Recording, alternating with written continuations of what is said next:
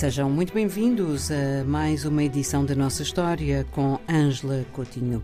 É para a antiguidade que nos eh, transporta hoje uma vez mais, não é? Olá, Ana Paula. É verdade. Eh, vamos eh, continuar a explorar e a tentar compreender esta civilização fascinante que é a do Egito Antigo e que se sabe que foi de facto constituída por povos da, do atual Sudão, não é? Das regiões mais a sul, em África, uh, por povos da atual Líbia e também da antiga Palestina, do, do, do Oriente, não é? E sabe-se que até cerca do ano 3300 a.C., esta região da África tinha um clima relativamente úmido.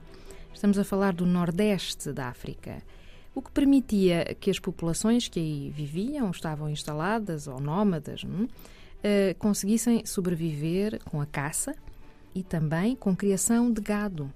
Havia pouca agricultura. Contudo, sabemos que estamos aqui numa região que atualmente é um deserto, não é? Um deserto total. E o deserto, a seca, foi se tornando progressiva. Estas populações passaram a depender cada vez mais do rio Nilo, das enchentes do Nilo e da atividade agrícola. Dizem os historiadores já antigos que sem o rio Nilo o Egito não existiria. Uhum. Portanto, o Egito antigo, não é?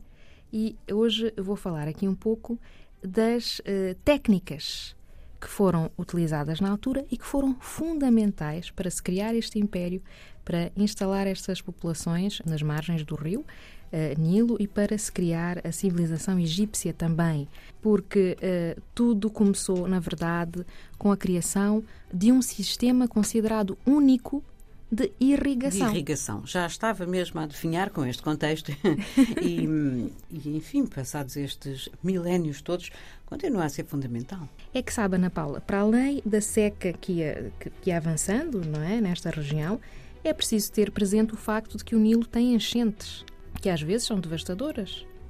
De modo que os egípcios antigos tiveram de criar e construíram diversos diques e barragens para se protegerem das enchentes, por um lado. Por outro, estas uh, enchentes eram de dimensão variável, não é? Uh, de acordo com os anos. Então, desenvolveram também um sistema de irrigação.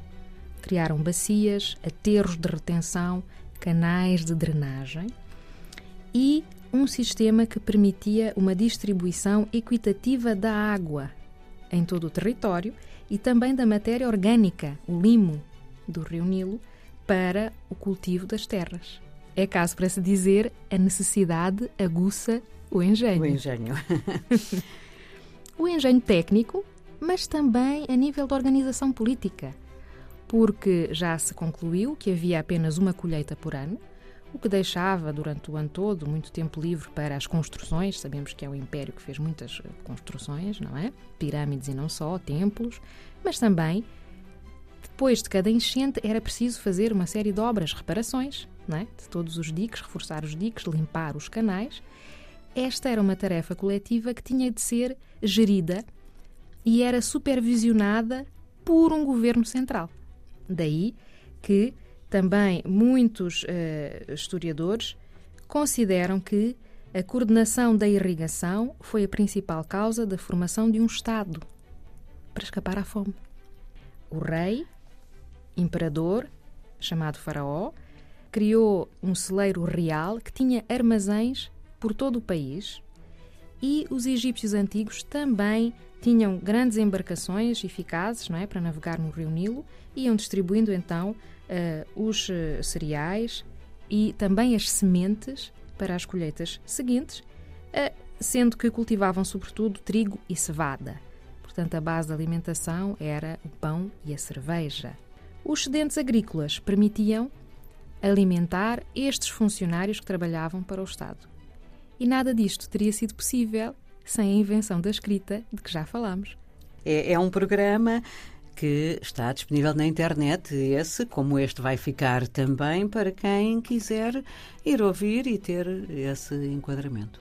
Exatamente. Curioso, Angela, como uhum. isto se passou tudo há tanto tempo e, e parece que foi ontem, porque aquilo que é importante hoje continua a ser central na vida dos humanos.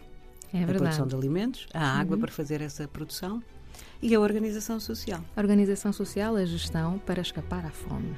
Obrigada, Angela. Até para a semana. Até para a semana, Ana Paula.